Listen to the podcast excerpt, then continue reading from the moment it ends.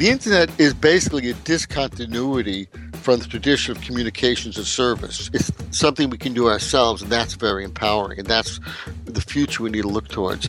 Hello there. Welcome to the Community Broadband Bits podcast from the Institute for Local Self Reliance. This is Lisa Gonzalez.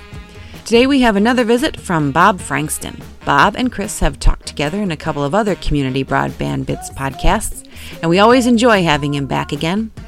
Many of our discussions focus on communities that have done interesting things with connectivity, but when Bob visits, he always makes us look at the definition of connectivity. In this discussion, Bob and Chris get into the economics of bringing ubiquitous access to the U.S., among other things. Policymakers often draw parallels between the internet and our extensive systems of roads or our efforts to electrify the entire country. Bob and Chris look a little deeper into these comparisons. They take a hard look at the economics of fiber networks and how current practices need to change to take full advantage of its possibilities. Bob has an extensive library of writings at frankston.com, so if this conversation piques your interest, be sure to check out his work. Here are Chris and Bob for an interesting conversation. Welcome to another edition of the Community Broadband Bits podcast. I'm Chris Mitchell, and today I'm speaking with Bob Frankston. Welcome back to the show, Bob. Oh, thank you. Glad to be here again. You and I spoke in, uh, I believe it was the single digits, one of the earliest episodes of Community Broadband Bits. Uh, and there, I think we went a little bit more over your background, but you've been programming for over half a century and you've been a, an entrepreneur. And, and for our purposes, you've done a lot of writing about telecommunications networks, and people can find that at frankston.com. And I encourage them to go check it out. Uh, is there anything else that I should be noting?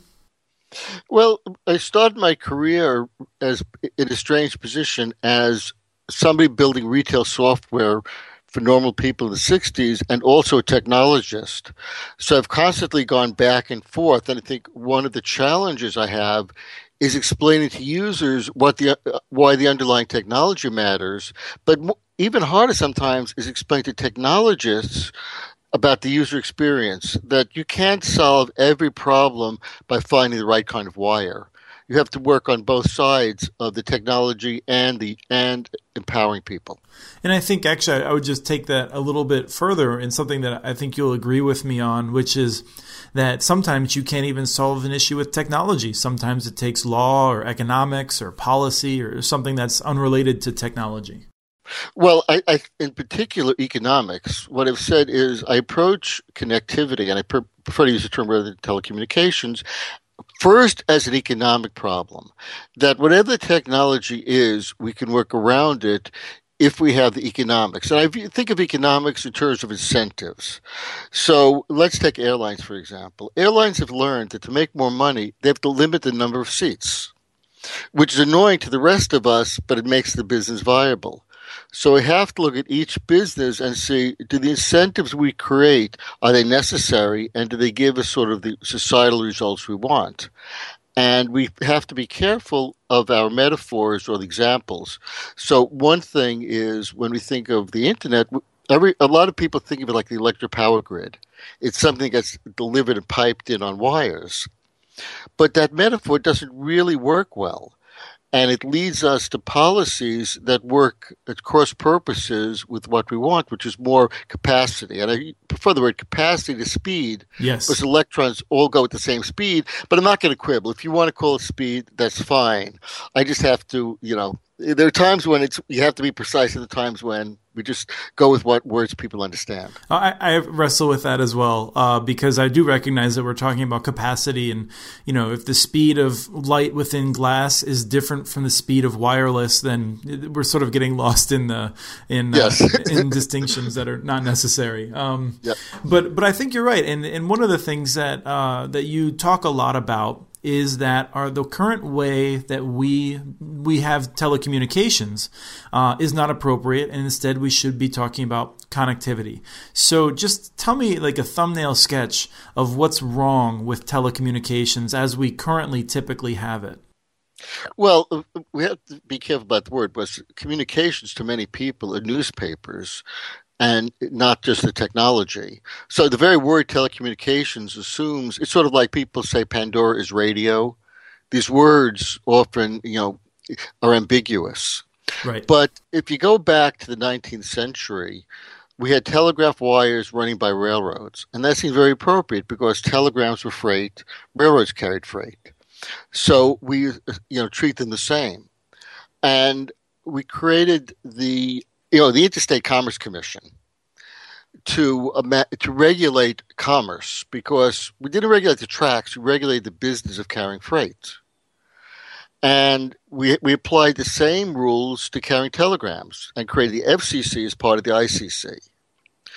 But today we have roads. If, instead of you being a passenger on a railroad, you would drive yourself across the country or drive yourself next door.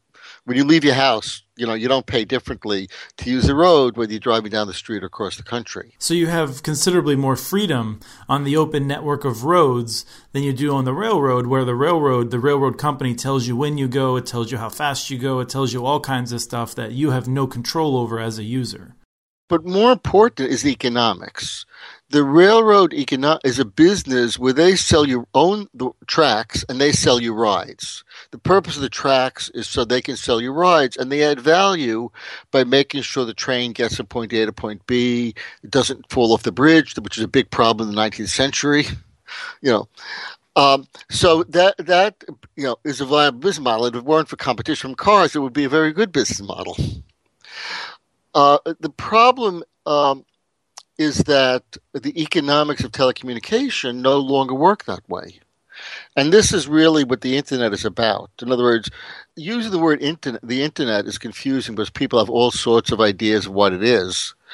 But basically, if you look at voice over IP, for example, you know, phone call, and we assume there's a phone company that's again making sure the phone call works. With voice over IP, we don't depend on having a phone company in the middle that makes sure the phone call works.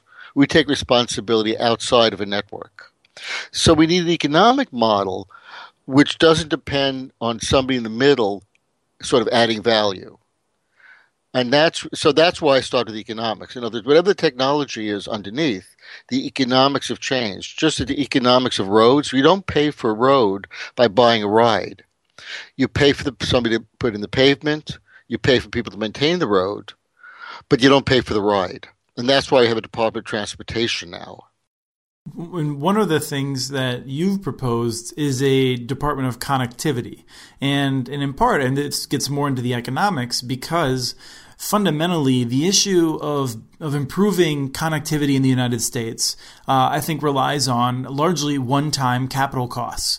Uh, there's certainly some operating costs that will go along, but those operating costs are quite little compared to the capital costs of making sure that we have effectively a road system. And you know, I think maybe we want to try and get away from that metaphor, but but it's useful just to say that um, you know historically we've paid for these networks with these ongoing charges as though it was a railroad, when in fact we have a road and we should just be paying one time, and then our operating costs will be very low moving forward.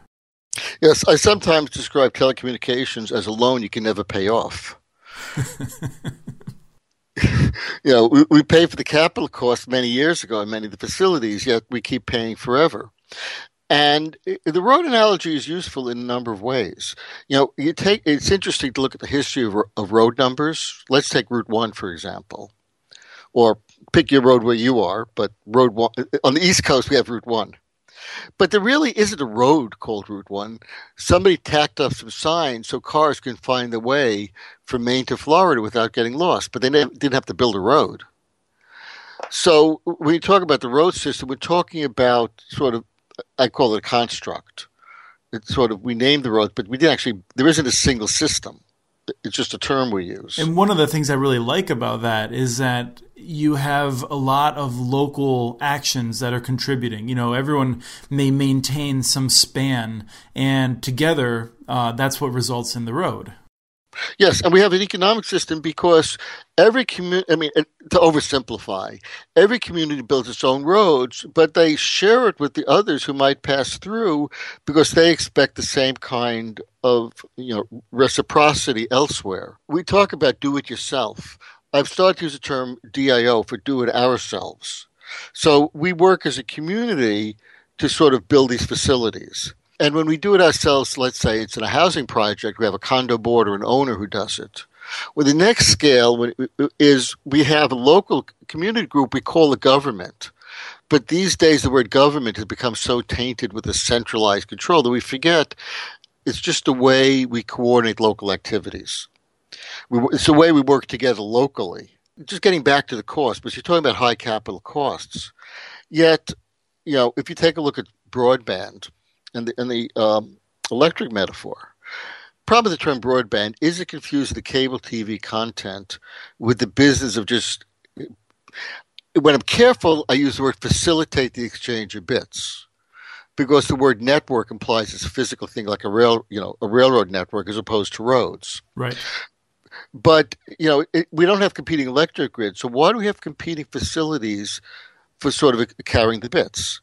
And I point out that if you have, like where I have, I've got three broadband infrastructures Comcast, Verizon, and RCN, yet every one has to cover the whole city. So I'm paying, as a whole, we're paying for three systems at three times the cost for one time the capacity. So the high cost we see can't be that high if we can overbuild by a factor of three.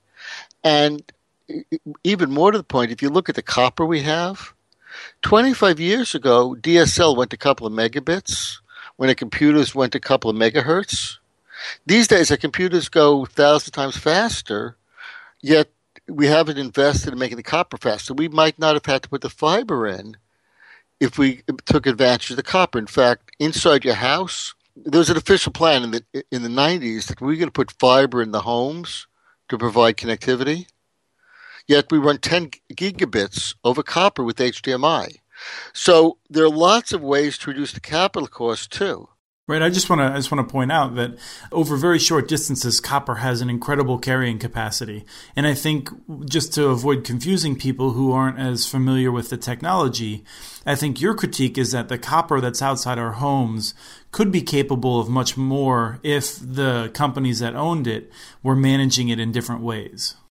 Well, this it comes back to economics. That the reason we didn't invest in copper is that the regulation said you had to share copper. Where if you spent a lot of money, billions of dollars in new fiber, you didn't have to share it. Would you agree that fiber has a greater carrying capacity than copper? Probably. It's but you know one thing you've learned about Moore's law is it's amazing what you can do when you have the right incentives. Uh, but in other words, I'm not saying fiber is bad. Fiber has a lot of advantages it's just that we could, you know, take advantage of what we have and then just make an economic decision. Is it cheaper to put fiber in order to use the copper? But that should have been an economic decision. There's nothing magic about fiber. Right, and I just want to make sure there's a little bit of a uh, distinction because we don't want to reinforce the argument of, for instance, the cable company or telephone company lobbyists that are saying, "Oh, the copper is just fine. Just let us take care of it with our monopolies, and we'll be able to do everything you want." Um, you know, I think some of us see the opportunity of building new fiber as a way of just getting away from those old actors um, and, and having a new kind of structure. Again, it's economics. And the worry I have about a lot of the the gigabit efforts is not speed is great. I like speed. The problem is economics. And if you build your if you build new fiber that's the same as a phone company where the city is the new phone company, you don't change the dynamics. The key is to avoid having to put a paywall around the wires. So if you put give me gigabit fiber to one jack in my house and nowhere else in the city, on average, I've got no connectivity. But if we have an economic model which says it's common infrastructure like roads, then we suddenly have a huge economic opportunity, not simply to get to the web, but for example, healthcare. If I have a healthcare monitor on my wrist, it should just be able to connect wherever I am without having to worry about being told, sorry, you can't connect to the hospital because you don't have the right provider and haven't paid the right bill. And so, in this model, uh, a, a, city that was thinking ahead of the game and, and, and, had followed your advice, where you're the CIO and you have an unlimited budget, um, just for the not because that's necessary, but because it's useful for the thought experiment, you would have uh, you know every home connected with, uh, I'm guessing, both some sort of wired and wireless kind of capacity, so that this device that you have, you wouldn't have to like go around and log into your neighbor's house or do anything else. It would just work wherever you are. Well, it's even simpler than that. Today's Wi-Fi is limits, but let, us assume that it works. If you just put, you know, like a ten dollar Wi-Fi chip on every pole that the the copper or the fiber passes, we have megabits or gigabits everywhere in the city to just use. You know, and we can put a, you know, you can run a wire to the house if you want, but you know, we're adding, we're getting gigabit radios and stuff. So it becomes very simple to provide the coverage. And because you're not trying to sort of put a paywall around it, let's say you're in your sub basement and you're not connected, you can just extend it. You know, if people add an extra electric wire, they're stealing electricity. But if they add, you know, extra uh, leg on net one of these networks, they're contributing to the commons. They're adding capacity. It's like they're providing a road across their property so people have more ways to travel. So this is where we go against sort of this scarcity meme, where the, in a sense, the more you add to it, the more there is. And so let me ask you then, what we're talking about is effectively having whoever owns the network, whoever owns the physical resources, which you know today in my community is CenturyLink and Comcast, and in the in the world that, that you're describing, the resources would be owned by everyone, basically, um, perhaps the local government, or perhaps by just you know ad hoc coalitions of of people who are extending networks.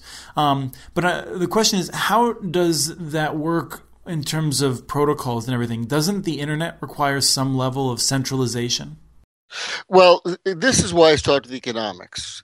We can use today's protocol as, as is because there's this, there's a degree of centralization in some of the technical levels in terms of giving you an IP address and the DNS. I'd like to fix those over time, but we can live with those.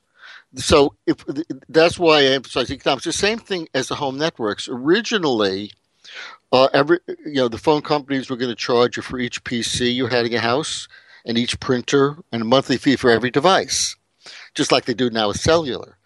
But when I was at Microsoft, I put a barrier, what people call the router today, or NAT for the technical people, or router, so, depending on where you are. oh, sorry, a router. router, router, you know, whatever. It depends on where you are. I, I, know. I yell at my car whenever it says it's changing the route.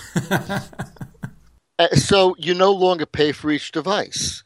So that, but I did it by uh, sort of extending existing protocols rather than reinventing everything. Right, and I just want to, I, I love this point, and I think we did, we touched on it the last time we talked, but I really like to put a fine point on it, which is to say, basically, you made a decision and, and got Microsoft to put a device or made it use a system that prevented the ISPs from seeing inside our networks. And that is so incredibly valuable.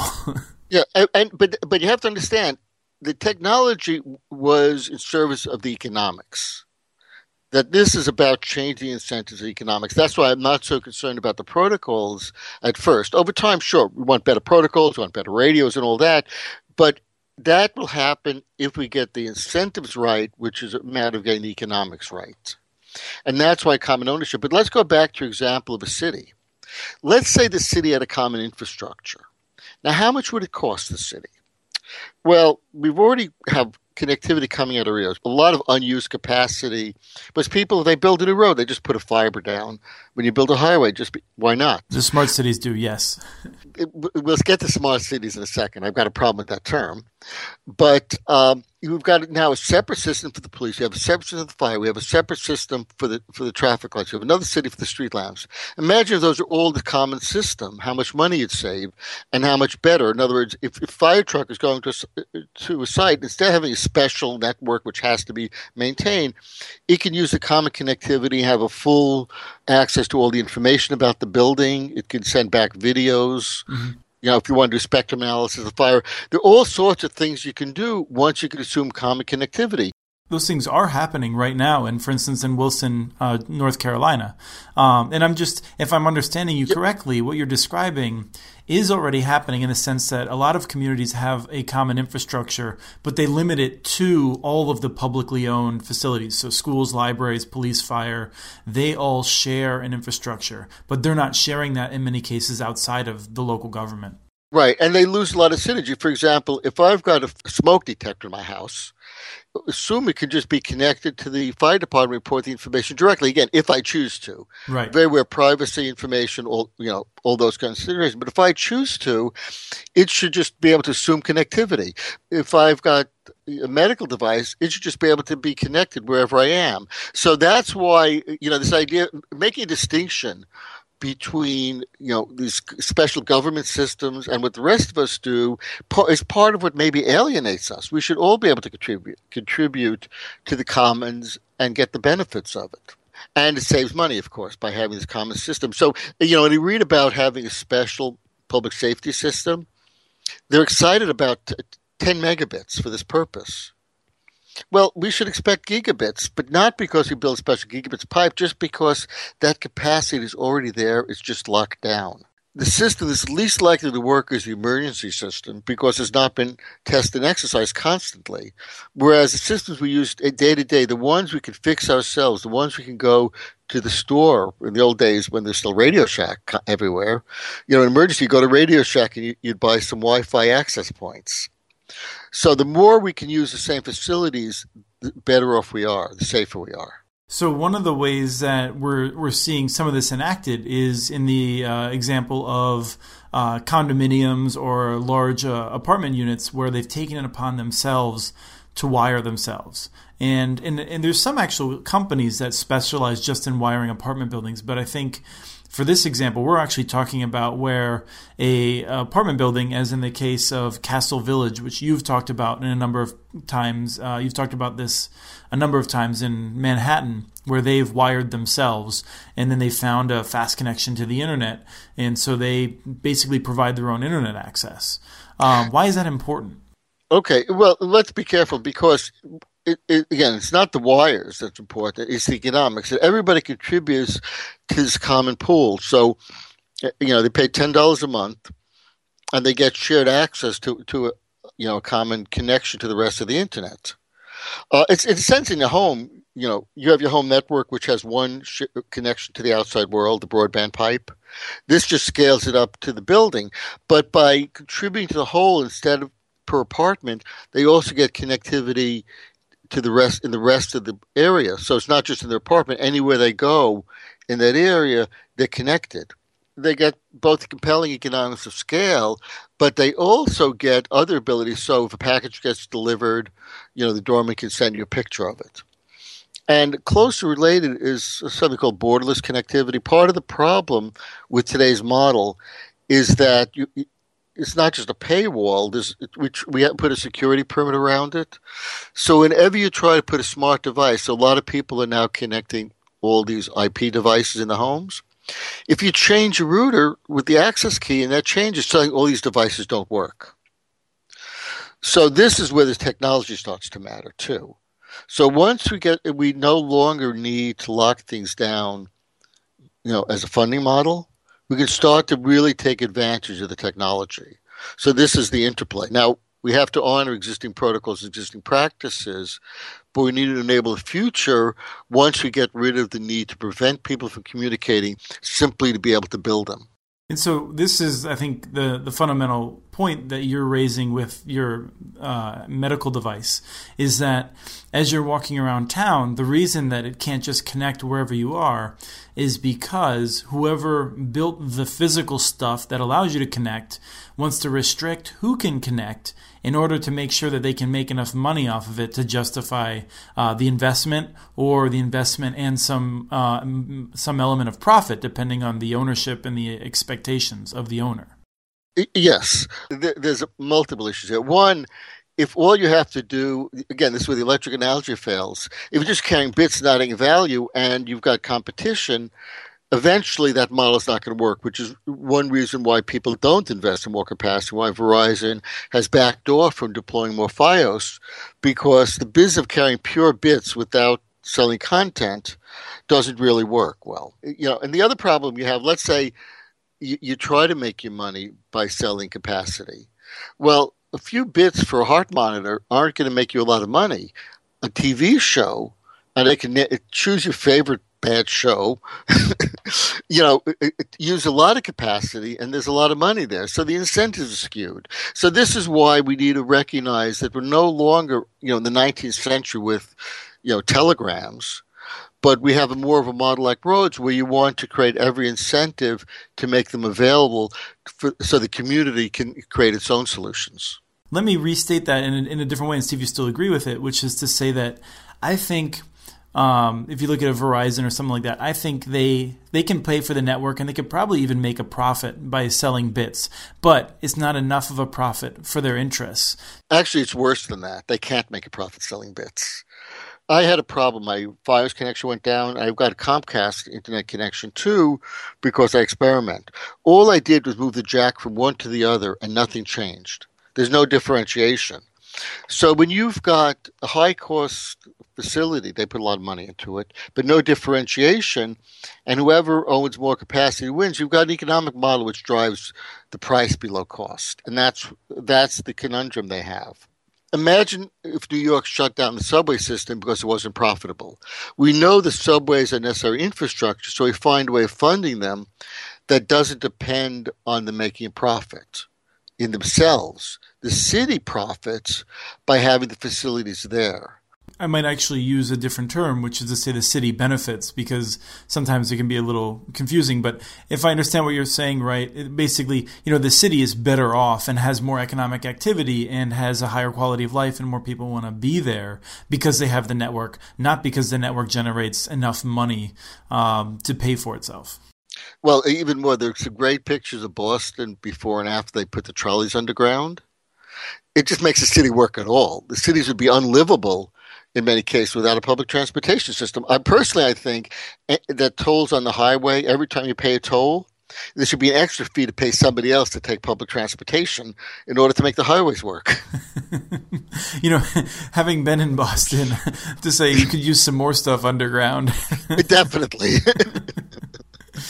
Um, one of the things that, that you had mentioned earlier is that you want to make sure um, we're collecting uh, more examples of the castle village type approach. Uh, what do you want people to do? Well, if they if they have communities where they're sharing with their neighbors or examples like that, or their apartment buildings, uh, it'd be good to collect more uh, you know more stories so people can understand. Because I can talk about this in theory, but people need examples. So if you got like I know there's a collective uh, housing in in Acton, Massachusetts, where community living back in the '90s, before all this became common, they all pitched in to get a shared connection. So the so I'm sure there are many more examples we could look at, especially you know rural cooperatives where they might have a cooperative store. They should also cooperate, you know, to provide their own connectivity. One of the things I think that we should just make clear is that our goal would be that that you have some of these. You may have. Uh, you may have the castle village starts off with just connecting their buildings and then they expand and connect to their neighbors and then you have entire city blocks and then you have entire neighborhoods where you have an option of getting onto this incredible connectivity. And and the amount that people would have to contribute to maintain that and to build it in the first place would actually be lower than what they're already paying for services well, actually, I would argue in many cases they'll get money back because this, would be common infrastructure that the city would use to function. So the city itself would benefit so much. In other words, uh, subways are expensive, but you know we've we've paid for these wires and fibers years ago in many cases. What's the cost of putting fiber in compared with a sidewalk or a street? It's essentially nothing by comparison. Uh, so by making the city work better, you know, we'd have a common infrastructure that costs essentially nothing. Now, if you start with like a Castle Villages seed or other cooperative things, you're right. As more people connect to it, the economics of scale increase dramatically to the point that, you know, so if a city just provides this basic infrastructure, you know, one thing to think about Time Warner years ago used to own a cable company called Time Warner Cable. They spun it out because they realized their business was in providing the content and using the infrastructure, not by owning it, just like AOL had done before. And the problem with the gigabit pipes is it spooked Comcast into wanting to buy Time Warner Cable. But if we could assume the common infrastructure, then companies like Comcast, which is now known as NBC Universal, Time Warner, the content company, you know, like HBO is already saying they're going to provide their content over IP, just like Netflix does, like Hulu does. This common infrastructure, I think, would would you know provide basically facilities for a lot of purposes. Um, and I think it would be a positive trend, and we wouldn't have to sort of build a separate system for each purpose. Is there anything else that you want to throw in before we have to end the show? Well, I encourage people to sort of, you know, think about how they, you know, simple examples of how they can just join in with the neighbors. If you know, if you you and your neighbors are friendly, share an access point because you, you basically get the same capacity for half the price. And as you start getting more people to join in, one counterintuitive example is, you know, we used to sort of scarcity. We're running out of resources. We use something up. Well, if you've got, you know, once you're above a threshold speed, so you've got, you know, you know, you've got 10, 100 megabit connections, and you share it among 10 people. Well, the way the internet works in packets, uh, when you is bursty, and each of you would have the equivalent of a gigabit connection. Right this is where we really have to get past the sort of physical metaphors and really understand that this is a very different paradigm. It's a very different way of thinking. I think that's holding us back. We're sort of, you know, a lot of like when we first had cars, they're horseless carriages, and we worried about, you know, we didn't really appreciate the full advantage when movies came in. People didn't know you could move the cameras. The internet is basically a discontinuity from the tradition of communications and service. It's something we can do ourselves, and that's very empowering. And that's the future we need to look towards. How do we empower each other rather than how do we just access something? Oh, the, yeah. The, and the final thing, I, I'm trying to explain why the internet is not just about websites and not just about access. And the big thing over the last year has been the so called Internet of Things. So when we have things connecting, devices, they can't read on a screen or sign in screen to get by. So I think the, the need to connect devices is going to be an issue that might force change in the way just accessing the web can't.